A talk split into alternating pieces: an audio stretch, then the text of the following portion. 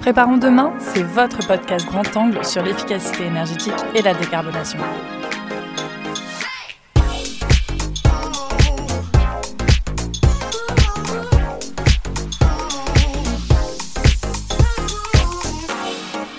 Bonjour à tous et bienvenue dans ce nouvel épisode de Préparons demain. Lors du dernier comité interministériel de la logistique, le gouvernement a rappelé son ambition de développer le fret fluvial. Alors c'est une démarche qui s'inscrit dans la volonté plus large de rendre le transport de marchandises plus écologique en France. D'ailleurs, Clément Bonne, en tant qu'ancien ministre délégué au transport, avait annoncé en décembre 2023 un objectif d'augmentation de la part modale du transport fluvial de 2 à 3% euh, d'ici à 2030, euh, dans le cadre bien sûr des actions à mettre en place pour atteindre la neutralité carbone d'ici à 2050. Ces ambitions, elles sont sûrement euh, et probablement reprises dans la prochaine stratégie nationale bas carbone. Mais alors aujourd'hui, Medlink Ports, euh, qui est une association créée en 2008, eh ben, ne peut que se réjouir euh, de cette ambition et plus largement de la volonté de développer le report modal pour réduire l'empreinte carbone du transport de marchandises, car le report modal vers le fleuve est l'un des axes que l'association met en avant. Alors pour explorer cette thématique et discuter des enjeux euh, liés au report modal vers le fluvial, j'ai l'honneur d'accueillir aujourd'hui Mathieu Glaze, qui est le délégué général de Medlink Ports. Bien bonjour Mathieu, euh, merci d'être avec nous aujourd'hui pour aider nos auditeurs à comprendre un petit peu mieux euh, les enjeux et les opportunités euh, liées au fret fluvial. Pour commencer, est-ce que vous pourriez peut-être nous présenter un petit peu Medlink, nous expliquer un petit peu pourquoi l'association a été créée, quelles étaient ses motivations et quels sont ses objectifs aujourd'hui? Bonjour Aurélie. Bien sûr, bien sûr, avec plaisir. Donc euh, l'association a été euh, créée en 2015. Elle était née déjà d'une première union entre euh, les ports fluviaux qui existaient depuis 2008. Et en 2015 a été créée sous l'impulsion du préfet de région à l'époque l'association en alliant les ports fluviaux et les ports maritimes. Donc l'association aujourd'hui se compose de trois ports maritimes que sont sept Marseille, Fos, Toulon, ainsi que neuf ports fluviaux qui partent donc de Pagny à côté de Dijon jusqu'à Arles. Donc on a euh, euh, Pagny, Chalon, Mâcon, euh, Villefranche, Lyon, Salaise, Sablon, Valence, Avignon et Arles. Et à cela se rajoutent aussi trois gestionnaires d'infrastructures que sont Voies de France, la Compagnie nationale du Rhône et depuis 2019 SNCF Réseau, puisque on est là pour valoriser à la fois le fluvial mais aussi le ferroviaire. Mathieu, le report modal, c'est un terme clé dans le domaine du transport, mais il est peut-être un petit peu technique. Est-ce que vous pouvez nous expliquer euh, vraiment ce qu'est le report modal et pourquoi il est important? Alors oui, bien sûr. Donc euh, pour, continuer un petit peu sur ce que j'ai expliqué, hein, Medlink est là pour accompagner euh, euh, dans ce report modal les, chargeurs. Alors les chargeurs, ce sont les entreprises hein, qui fabriquent de la marchandise, qui produisent de la marchandise ou qui font acheminer de la marchandise. Et en réalité, nous, on est là pour accompagner. Alors il y a des entreprises qui viennent nous voir pour nous dire, ben, je ne sais pas comment on fait du fluvial, comment on s'y prend. pareil pour le ferroviaire, je ne sais pas comment on fait un train, comment on s'y prend. Donc on est là pour les accompagner sur cette méthode de travail. Avec, on a des connaissances techniques, on est appuyé aussi d'experts donc ce qui permet de faciliter. Le report modèle, qu'est-ce que c'est? C'est de transférer une marchandise euh, d'un mode à un autre. Voilà, donc vous avez différents types de reports modaux. Nous, ce qu'on essaie de promouvoir sur le report modal, c'est un report modal qui est fluvial et ou ferroviaire. Voilà. Après, on est obligé d'avoir la route. Alors, je le précise bien parce qu'on n'est pas contre la route, hein, loin de là. On est contre les, très longues distances. En revanche, on a besoin de la route. C'est le maillon essentiel, euh, le premier, le dernier maillon, voire le maillon du milieu parfois, mais c'est euh, euh, c'est un maillon essentiel à la chaîne. La route est très importante aujourd'hui. Le report modal aujourd'hui, quand on fait de la vulgarisation d'informations comme je fais au quotidien, c'est compliqué. Du coup, on parle plutôt de réseau bas carbone. Tout de suite, réseau de transport bas carbone, ça parle beaucoup plus euh, à nos interlocuteurs. Merci Mathieu euh, pour ces éclaircissements sur l'aéroport modal. Alors maintenant qu'on en a une meilleure compréhension, j'avais une question sur les objectifs du développement du fret fluvial. Aujourd'hui, il y a des objectifs qui ont été établis au niveau national et européen, mais où se situe vraiment la France à ce jour? Alors aujourd'hui, euh, c'est vrai qu'on rattrape le retard. Hein. On a eu beaucoup de retard sur la partie fluviale, sur la partie ferroviaire. On essaye de doubler, en fait, hein, euh, de multiplier ces reports modaux qui ont traîné. Alors c'est lié à des politiques, c'est lié à des problèmes d'infrastructure, euh, c'est lié à l'histoire, en fait. Hein. On, voilà, on, a ce constat-là aujourd'hui. maintenant, il ne faut pas tirer sur le passé, il faut plutôt se projeter vers l'avenir. et je crois qu'il faut, voilà, il faut avoir cette logique d'ambition, de, de porter les choses hautes comme on a pu le faire par le passé. Il y a une volonté politique aujourd'hui de la part de l'État de redevenir un des, des, ports principaux au niveau de l'Europe hein, pour la France. Et donc pour ça, il faut s'appuyer sur des interlands. Ça veut dire que les façades maritimes doivent être compétitives, plus compétitives aujourd'hui, elles le sont, mais il le faut encore plus demain, face à des concurrences qui sont à la fois européennes, mais avec des actionnariats qui sont souvent chinois, donc ça fait des concurrences entre guillemets masquées, maquillées dans notre continent européen, et on a cette compétitivité à avoir avec les autres ports. Et pour ça, les façades maritimes doivent s'appuyer sur des interlands, hein, donc ce sont des bases arrières de la façade maritime, sur les infrastructures, des interlands réactifs fluide. Et pour ça, justement, plus vous avez euh, une base arrière fluide et réactive, plus votre façade, avec les services que vous proposez, votre façade maritime sera attirante. Donc pourquoi il faut avoir des, des interlands comme ça réactifs déjà? Parce qu'on peut s'appuyer sur des réseaux fluviaux, euh, donc euh, que ce soit partout en France, hein, enfin, là où il y a des zones de pertinence. je pose pas les modes, hein, je précise bien parce que tous les modes sont complémentaires. Vous avez aussi des réseaux ferroviaires sur lesquels euh, il faut s'appuyer, bien évidemment, parce que c'est euh, globalement électrique et en plus, donc ça réduit énormément les gaz à effet de serre. Et vu qu'on doit atteindre l'objectif zéro carbone pour les transports d'ici 2050, il faut tout de suite avoir une réactivité collective sur notre propre pays déjà, mais aussi sur le continent. Euh, sur ces sujets, hein, pour développer un petit peu tout ça aujourd'hui, il faut évidemment avoir plus de flotte, il faut se redonner les moyens. Moi, je vois l'évolution sur mon bassin sur les 20 dernières années, sur le vrac et sur le conteneur. Euh, on a eu euh, une période de pic euh, sur le conteneur, donc en 2015 où on a faisait 103 000 conteneurs par voie fluviale. Aujourd'hui, on avoisine les 60 000, donc on a énormément perdu. On peut très vite revenir à ces 100 000 parce que les choses sont en train de changer. Il y a des, des barges quotidiennes qui essayent de se mettre en place. Il y a des nouveaux services qui se mettent en place aussi sur la, la partie de fosse, hein, sur la partie maritime. Les choses sont en train d'évoluer. Les opérateurs fluviaux changent de modèle économique et de modèle opérationnel. Et puis vous avez aussi des des motorisations qui changent, des énergies nouvelles qui se mettent en place. Il y a des carburants alternatifs qui peuvent déjà réduire, euh, sans toucher au moteur, des moteurs diesel avec des huiles de synthèse, de 50 à 90% les gaz à effet de serre. Donc on, a de quoi faire, euh, on a vraiment tous les moyens aujourd'hui. On sait que nous, sur notre interland fluvial, euh, on peut transporter jusqu'à 400 000 conteneurs. On peut déjà revenir à 100 000, ça sera déjà bien. mais aussi sur le vrac, on a une capacité de 20 millions de tonnes qu'on peut transporter. Aujourd'hui, on en fait moins de 5. La meilleure période, je crois que c'était 7 millions, 7 euh, millions de, tonnes. Donc on a eu des pics de charge comme ça, il faut revenir à ces sujets, sachant qu'on n'invente rien. On repart euh, sur ce qui avait été fait avant et même au début du siècle. Donc euh, aujourd'hui, l'objectif de développement, moi j'y crois, on a une impulsion politique qui nous accompagne aussi dessus. Alors, il y a une volonté de l'État de faire un grand port fluvio-maritime entre Marseille et Lyon.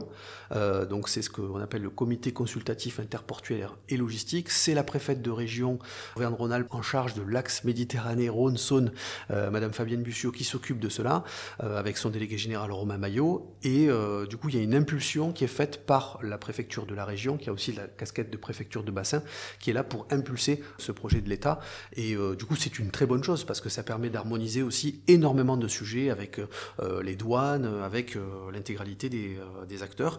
Donc il y a une ambition qui est là. pour nous, c'est une opportunité géniale parce qu'il y a une dynamique et on a les services de l'État qui nous suivent aussi dans cette dynamique avec tous les acteurs économiques qui ont compris que notre avenir se joue aussi sur ces sujets-là. Justement, voilà, vous avez mentionné quelques obstacles que rencontre le report modal aujourd'hui, mais quels sont les leviers vraiment que vous identifiez pour permettre le développement du fret fluvial finalement? Alors, sur les, le, enfin, sur les obstacles, on peut revenir dessus Ouais, on peut revenir dessus, Aurélie. Euh, donc sur, sur, les obstacles, en fait, souvent on me pose la question, on me dit, mais euh, Mathieu, finalement, c'est quoi les obstacles? C'est quoi l'obstacle clé? En fait, il n'y a pas un obstacle clé. Il y a beaucoup d'obstacles qui sont pas si euh, infranchissables, hein, qui sont pas si énormes que ça. On a des obstacles qui sont liés au quotidien où chacun a des petites problématiques, que ce soit sur l'infrastructure, que ce soit sur les opérateurs fluviaux, que ce soit dans, chez les commissionnaires et les transitaires, hein, les, agences de transport, que ce soit dans les formations hein, de ces agences ou de ces futurs commissionnaires, mais c'est aussi chez les chargeurs, les entreprises, hein, sur leur manière de fonctionner, leur modèle de transport, leur supply chain, mais aussi leur modèle d'achat, leur modèle économique. En réalité, si vous voulez, chaque acteur a une clé dans sa main Et euh, tout le monde peut contribuer en activant ces clés. Alors on n'est pas forcément obligé de les activer en même temps, mais petit à petit, ça va se, ça va se, se détendre, se délier là-dessus. Et je pense que chacun euh, est porteur d'une brique euh, sur le changement radical. Donc il n'y a personne qui bloque en particulier. Hein. C'est chacun a des petits trucs à régler chez lui. Et comme c'est un écosystème qui travaille ensemble, hein, c'est une vraie chaîne globale, hein, c'est un, vrai, un véritable écosystème, il y a des, voilà, des sujets à, à changer. Sur les obstacles en fait qui empêchent aujourd'hui si on regarde un peu plus en détail chez les, chargeurs, par exemple, euh, les chargeurs ont aussi un, modèle d'achat. Par exemple, vous avez euh, une direction euh, qui a son modèle, qui est là pour vendre. Hein. c'est ça l'objectif. La principale préoccupation, c'est la santé économique de son entreprise. le transport, ça devient secondaire. Toutefois, euh, alors je montrerai le contraire aussi, hein, mais il y a des entreprises qui disent voilà, ben nous, euh, voilà, c'est euh, l'objectif de réduire voilà, les, achats, il faut faire des économies, il faut faire des économies en période compliquée, en période, etc. Donc vous avez des acheteurs qui vont passer des contrats de transport, des acheteurs qui vont euh, euh, prendre le moins cher ou prendre ce qui est le plus efficace par rapport à leurs propres objectifs. Et vous avez de l'autre côté un supply chain manager, un responsable transport, qui lui va se retrouver avec toute une chaîne à re-rattraper derrière, euh, liée à des achats. Alors, il y a des, entreprises où ça se passe comme ça parce qu'il n'y a pas de voilà c'est comme ça et c'est la direction qui donne cette, direction là hein, l'exécutive. Et vous avez à contrario des entreprises euh, bien sûr françaises qui elles font le contraire. C'est-à-dire qu'elles ont bien compris qu'il faut aussi intégrer la chaîne de transport dans la RSE de l'entreprise il y a des cellules, vous voyez très bien, un directeur des achats avec le directeur supply qui sont dans le même bureau et qui travaillent ensemble toute l'année pour avoir une logique et une cohérence et une cohésion sur la partie transport, pour l'acheminement de matériaux ou l'évacuation, enfin entre guillemets l'exportation des produits finis. Et ça, c'est très important. Euh, vous avez aussi des entreprises où il n'y avait pas tout ça, comme j'ai évoqué tout à l'heure. Et puis, hop, impulsion euh, au niveau de la RSE. Et euh, ils expliquent, euh, ils disent, ben voilà, maintenant il faut qu'on ait des transports plus verts, un report modal, il faut qu'il y ait tout ça avec un bilan carbone derrière pour montrer qu'on fait des efforts. Et à ce moment-là, ben, le directeur RSE qui n'avait pas trop de considération prend une, passe importante avec les achats, avec la supply, et ça devient très intéressant parce qu'on voit une bascule qui s'opère. Et aujourd'hui, moi je le vois au quotidien dans les équipes de Medlink, avec les, collaborateurs et les partenaires de Medlink, les membres permanents, il y a une bascule qui est en train de s'opérer. Donc ça, c'est vraiment intéressant. Euh, ce qu'on voit aussi, euh, c'est après, je, vous dis, je, ne juge et je n'accuse personne. Il y a aussi des chargeurs euh, qui, eux, sont déjà très convaincus de ce sujet de bilan carbone et qui basculent complètement là-dedans jusqu'à faire du transport par voile dans certains cas, pour certains types de marchandises. Donc tout est envisageable. Ce que je vois aujourd'hui, c'est que quand même chez les chargeurs, il y a beaucoup de préoccupations concernant les gaz à effet de serre, concernant le bilan carbone, parce que tout le monde comprend bien, y compris avec euh, des matières comme les douanes, tout le monde comprend bien qu'il y a des réglementations qui sont en train de se mettre en place au niveau mondial, au niveau européen, au niveau national, et qu'à un moment donné, ces réglementations vont potentiellement se transformer en sujet taxe carbone ou de ce genre de choses, et qu'il faut anticiper tous ces sujets et pas se retrouver un peu le bec dans l'eau.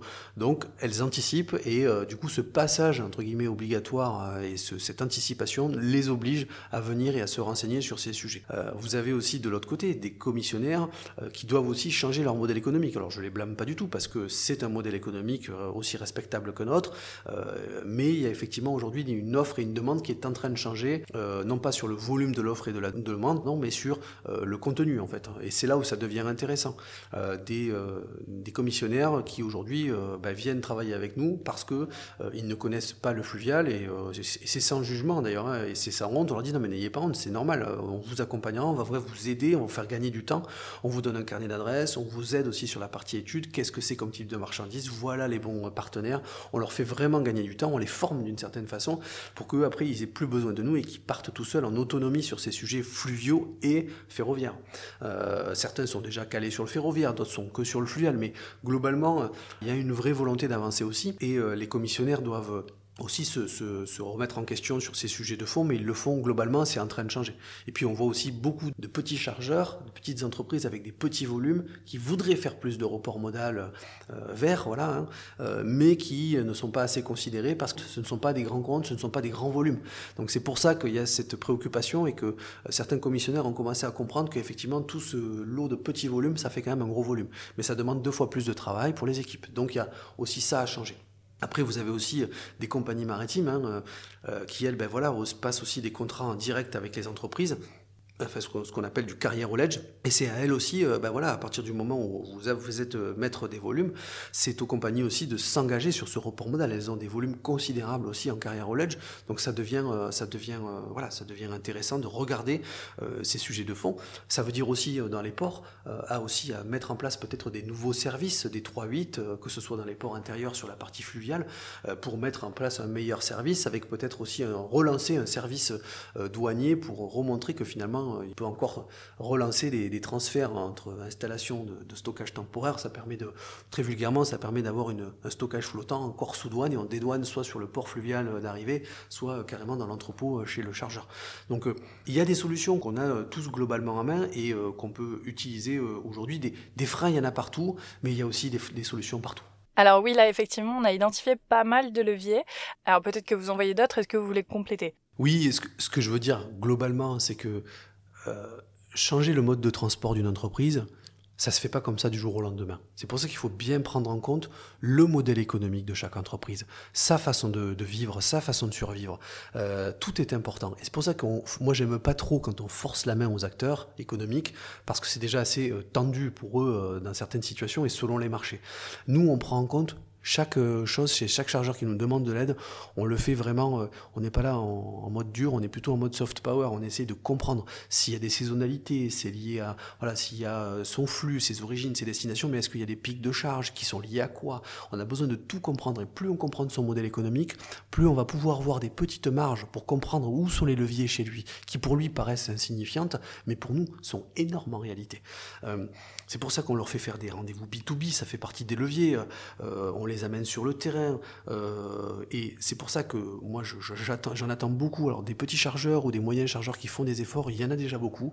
Mais j'en attends encore plus des gros, euh, dont je, je tairai les noms, mais des, très très gros que tout le monde connaît et qui, eux, doivent montrer cet exemple aussi de faire ce gros passage. Parce que euh, c'est important de montrer l'exemple à tout le monde. Ils ont largement les moyens de faire ce gros passage aussi. C'est plus conséquent pour eux, mais ils ont aussi les moyens de se poser, de prendre le temps de réfléchir à une autre logistique euh, bas carbone, euh, là où les petits sont plus en flux tendu et eux, ils ont moins de temps pour basculer.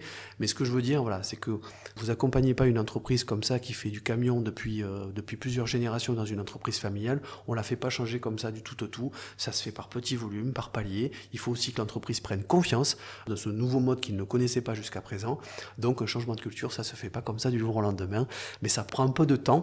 Mais une fois que c'est fait, voilà, faire gagner la confiance des acteurs, une fois que c'est ça y est, ça démarre et c'est parti. C'est pour ça que j'ai confiance dans les acteurs économiques, de transport, les commissionnaires, les agents, les compagnies, parce que cette bascule est en train de s'opérer chez tout le monde aujourd'hui. Effectivement, merci beaucoup Mathieu. Euh, on a une réponse qui est très complète. Maintenant, on va pouvoir passer à une question sur la vision à long terme de Medlink.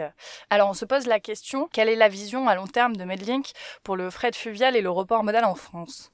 Pour continuer dans la même lancée de ce que je dis, ce changement de culture, il va pas s'opérer comme ça du jour au lendemain, mais il est déjà là. Donc ça, c'est plutôt très bien. Et beaucoup d'acteurs sont en train de comprendre, euh, voilà, dans tous les secteurs. Je vois, c'est la crise dans le secteur du, BTP, euh, dans le secteur du bâtiment, euh, c'est la crise, mais je vois des acteurs majeurs là-dessus qui sont en train de se remettre en question, qui profitent justement de cette baisse d'activité pour changer beaucoup de choses à l'intérieur dans leur mode de transport aussi. Je vois aussi des, des, des, des acteurs qui, ça y est, ça y est, ça comprend. Nous, on le voit sur le terrain au quotidien. On voit des, acteurs qui ont décidé, ils sont venus nous voir l'année dernière pour nous dire, OK, comment ça marche? Cette année, c'est on doit faire, on a des objectifs chiffrés. Donc les choses sont en train de changer. Maintenant, pour répondre à votre question sur la vision à long terme de Medlink, euh, c'est pas que Medlink en réalité, hein. c'est tout le pays, c'est le continent. Les marchandises n'ont pas vraiment de frontières en réalité, elles sont rattachées à des territoires, mais elles sont sans frontières. Pour nous, Medlink, la vision, on a cet appui de l'État. On a une dynamique politique qui est très bien aujourd'hui et ça nous va très bien parce que ça dynamise les choses et ça rassemble encore plus tout le monde derrière un projet. En plus de ça, euh, on veut avoir un Interland réactif. On veut se remettre à un bon niveau compétitif sur sa façade maritime, donc ça veut dire toute la façade méditerranéenne française, avec sa base arrière euh, Interland et je vais même au-delà de Medlink bien sûr. Donc ça c'est une fluidité qui doit s'opérer euh, physiquement sur le rail, sur le fluvial, donc avec un système opérationnel qui reste très fluide très réactif. il l'est déjà aujourd'hui, mais il faut encore plus demain. Et on peut le faire aussi plus connecté, c'est-à-dire que il ne faut pas tout connecter parce qu'on est plus vulnérable aussi, mais il faut que cet interland réactif, hein, ce système de, cargo community system qui existe sur la façade maritime, il faut qu'il puisse aussi se mettre dans cette logique de l'axe avec un, interland numérisé. Ça, ça fait partie d'une vision à, à long terme, mais on ne s'arrête pas là. On a des frontières qui sont euh, évidemment, euh, euh, on n'a pas vraiment de frontières dans l'interland puisqu'on travaille avec les autres interlands français déjà dans un premier temps. Donc ça veut dire, vous savez, dans Medlink il y a aussi le port de Strasbourg qui est membre, le port de Aurora Import de, de, Mulhouse, voilà, qui est membre de Medlink. Ils sont pas sur mon territoire entre guillemets, mais ils sont dans cette logique puisque les flux vont de zone en zone, de territoire en territoire. Donc il faut être de concert, avoir une approche systémique globale. Ça, ça fait partie d'une vision à long terme. Nous, on travaille avec donc ces ports-là qui sont dans Medlink, mais on travaille avec Norlink aussi. J'ai un homologue qui est sur la région Hauts-de-France, avec tous les ports du nord français, euh, Calais, Lille, Valenciennes, etc., euh, qui sont Dunkerque, voilà, qui sont euh, en connexion avec nous. Hein. Il y a des trafics, il y a des flux qui passent. Voilà, on s'arrête pas, c'est pas des bassins fermés. On travaille avec Aropa, hein, le port de Havre-Rouen-Paris. ça fait partie de nos interlocuteurs principaux. on discute aussi avec les ports de Seine-Normandie, Aquitania Port Links, La Rochelle, ou encore Opportunity avec Nantes-Saint-Nazaire. Toute cette approche-là, elle est jamais fermée. Il hein. faut bien comprendre ça. Et euh, il faut avoir cette solidarité entre, entre Interland français. On a même lancé avec Norlink et Aropa euh, des approches collectives hein, sur euh, des salons internationaux comme Munich où on a lancé le French Link. Voilà, bon, on s'est donné un petit nom comme ça. voilà, ça reste très artisanal, mais ça, ça, reste très orienté business. Et dans une vision à long terme aujourd'hui, comment il faut voir les choses? Les gros faiseurs, ce sont aussi les compagnies maritimes qui sont souvent, elles, visées par ces bilans carbone, par ces sujets de fond. il faut miser sur des axes nord-sud. Qu'est-ce qu'il y a derrière ça? C'est de dire, ben voilà, il peut y avoir des alliances avec les ports du Range Nord, les ports donc du Range Nord français bien sûr, mais aussi les ports de Anvers, de Duisbourg, de Mannheim, de Rotterdam, de Hambourg. Tous ces ports-là, on peut miser sur des interlands profonds à la fois fluviaux pour décharger une première partie chez nous parce que c'est des zones de pertinence et ferroviaires puisqu'on peut s'appuyer sur des corridors européens ferroviaires qui eux sont très demandés aujourd'hui. Donc ce qu'il faut, c'est créer plus d'alliances pour que ces compagnies maritimes aujourd'hui, plutôt que de faire des grands détours, puissent s'arrêter sur notre façade et remonter directement en ferroviaire. D'autres pays le font déjà, c'est le cas de l'Espagne, c'est le cas de l'Italie. Il faut que nous aussi, on le fait aussi bien sûr, hein, mais il faut qu'on le fasse plus encore demain pour avoir une offre plus compétitive, plus forte et euh, surtout plus euh, séductrice pour euh, l'intégralité des acteurs internationaux. Voilà, après, juste, oui, eh ben, comme je disais, ben, voilà, il y a cette impulsion politique qui est là aujourd'hui en France, qui nous aide beaucoup. Et je pense que voilà, c'est, on, est, plutôt bien parti.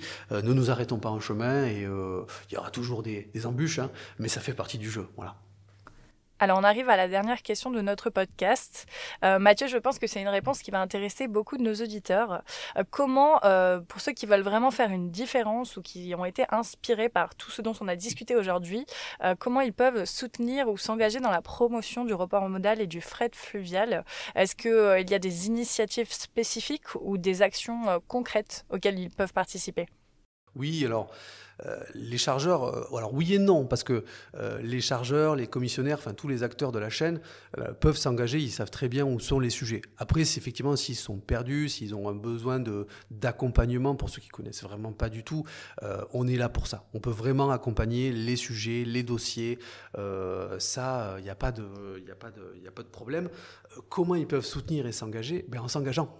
En fait, c'est aussi simple que ça la réponse. Il suffit de s'engager.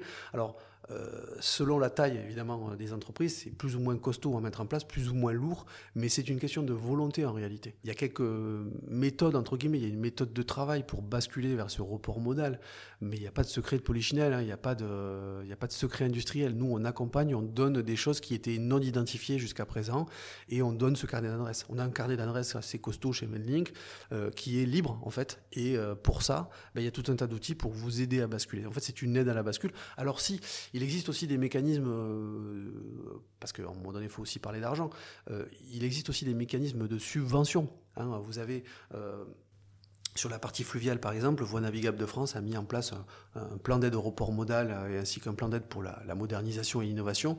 Euh, c'est des montants qui peuvent aller quand même jusqu'à 500 000 euros. Ça peut vous aider à, subventionner une partie d'un bateau. Euh, ça peut vous subventionner de l'équipement sur un bateau. Ça vous, peut vous payer aussi des études, hein, des études de flux et de trafic pour voir si c'est basculable en fluvial. il existe aussi le programme C2E. Hein. on a des partenaires hein, avec lesquels on travaille, Certinergie, STX, qui sont euh, voilà, euh, dans Medlink et qui, eux, euh, voilà, nous accompagnent aussi sur le, certificat d'économie d'énergie avec des programmes qui vous permettent de financer de, l'achat de matériel roulant ou de matériel pour la navigation fluviale, contribuant à ce report modal bas carbone. et puis, vous avez aussi le programme Remove de l'ADEME qui, lui, aide les chargeurs à basculer sur le fluvial. Hein. donc, c'est une aide concrète pour vous aider à basculer si vous partez de rien. Il y a une aide, hein, il y a une aide de l'État aujourd'hui. Puis voilà, et puis donc tous ces mécanismes aujourd'hui sont pas négligeables. Vous avez aussi le programme Appel d'air euh, qui vous permet de transiter des flux, de cartographier aussi les flux et la bascule de ces flux. Euh, non, non, c'est très intéressant. Il y a des aides de l'État qui sont là aujourd'hui. Il faut en profiter euh, parce que dans quelques années, comme je vous expliquais tout à l'heure, ces aides se transformeront plutôt en taxes pour ceux qui ne jouent pas le jeu du bas carbone en réalité ou du zéro carbone. Donc ça va se mettre en place, pas tout de suite hein, d'un coup, mais ça va venir. Donc il vaut mieux que les acteurs anticipent ces sujets. C'est pour ça que nous, tous ces leviers déjà engagés vous Et si vous avez peur, ben, vous passez un coup de fil, on monte un rendez-vous, on vous appelle. Vous avez des homologues euh, sur la région. Euh, voilà, tout est une question de, de volonté et d'engagement. C'est pour ça que je disais tout à l'heure, je parlais des gros, des très gros chargeurs. Il y a cette volonté aussi de s'engager. C'est pas seulement du greenwashing. Le greenwashing, ça a commencé il y a quelques années. Maintenant, on est dans le concret et dans la mesure, parce que justement, tous ces outils de mesure, des bilans carbone, tous ces sujets, on s'aperçoit que chacun a son éco-calculateur et que on va commencer de plus en plus à regarder les méthodes de calcul dans la, dans la culture globale des choses. Ça va se passer comme ça. Donc, eh bien, euh, comment on peut soutenir, comment on peut s'engager? Eh Vous venez nous voir, euh, vous venez de voir des, associations comme les nôtres pour vous aider à basculer. On vous présente l'intégralité de l'écosystème et on vous accompagnera jusqu'au bout pour que euh, vous puissiez rentrer votre dossier. Et d'ailleurs, je précise qu'on labellise ceux qui font l'effort pour la partie fluviale et maintenant ferroviaire. On leur donne un label Medlink qui n'a aucune valeur juridique mais qui est une valeur symbolique. et chaque année, ça fait un peu un peu 90s comme disent les jeunes, mais euh, on remet un trophée, un joli trophée euh, en verre, voilà, euh, gravé aux acteurs qui ont fait l'effort de basculer sur le report modal. Et même si c'est des petits, ils peuvent quand même candidater à ces trophées parce que, eh bien, bah, les petits aussi, il faut les récompenser. voilà, si vous faites, je sais pas, tout, tout, petit volume, c'est pas grave. Vous avez fait l'effort de basculer. donc tout, voilà, ça intéresse. Les gros sont récompensés, les petits, les moyens, tout le monde a sa chance. Donc euh, euh, voilà, il faut profiter aussi de cette dynamique un peu marketing euh, qui plaît beaucoup aux équipes, surtout qui, se, qui font l'effort de comprendre ce nouvel écosystème et qui sont récompensés symboliquement, mais je crois que c'est plutôt apprécié par tout un chacun. Donc voilà, on a des méthodes, on a des, accompagnements, on est là, et surtout, faut pas hésiter à prendre son téléphone et nous appeler. Alors merci beaucoup Mathieu euh, et, j'espère que l'un de nos auditeurs sera peut-être du coup le prochain récompensé. Oui, bah, tout à fait. Bon, alors ne nous, cherchez pas sur le Minitel, hein. le 3615 Medlink n'existe plus. Euh, mais bien sûr, bien sûr, ben, on, voilà, et si euh, les auditeurs veulent nous appeler pour savoir s'ils ils sont, peuvent candidater, mais bien sûr, on, les accueille avec plaisir. Je rappelle qu'on est là pour accompagner, on n'est pas là pour punir et, et justement c'est plutôt dans une approche de projet qu'il faut mettre les acteurs et tout le monde joue le jeu aujourd'hui et il faut récompenser ceux qui jouent le jeu et ceux qui jouent pas encore le jeu, on les attend, euh, on les attend non pas de pied ferme, mais on les attend avec les grands bras ouverts, bien comme il faut, parce que aujourd'hui euh, c'est compliqué pour tout un chacun de changer, euh, mais j'ai beaucoup d'espoir dans voilà dans ce dans ce changement du monde aujourd'hui où les voilà les jeunes nous attendent aussi, c'est nous les responsables un petit peu de ça demain, voilà. Bon bah super, merci beaucoup Mathieu d'avoir pris le temps de répondre à toutes ces questions. Avec plaisir, avec plaisir Aurélie. Grâce à Mathieu, vous aurez compris que le report modal joue vraiment un rôle crucial dans la réduction des émissions de gaz à effet de serre liées au transport de marchandises. Et en accentuant les aides et en fixant des objectifs de développement du report modal, bah, le gouvernement met en place un cadre qui est vraiment porteur pour le type de projet que met en avant euh, Ports. Pour soutenir cette transition, comme l'a évoqué Mathieu, aujourd'hui il existe des aides financières qui ont été mises en place, euh, comme par exemple le programme euh, C2E HeMove, euh, qui sont des opérations financées par le biais de certificats d'économie d'énergie, ou encore les aides de voies navigables de France pour le fluvial par exemple. Alors si vous êtes en chargeur et que vous souhaitez en savoir plus sur les aides disponibles pour mettre en place vos projets, n'hésitez pas à nous contacter via l'adresse mail que vous retrouverez dans les ressources de cet épisode. Merci à vous d'avoir écouté ce podcast. N'hésitez pas à nous faire un retour si l'épisode vous a plu. Et moi, je vous dis à très vite pour un nouvel épisode de Préparons demain. Si vous souhaitez en savoir plus ou écouter un autre de nos podcasts, rendez-vous sur certinergie.com. Tous ensemble, préparons demain.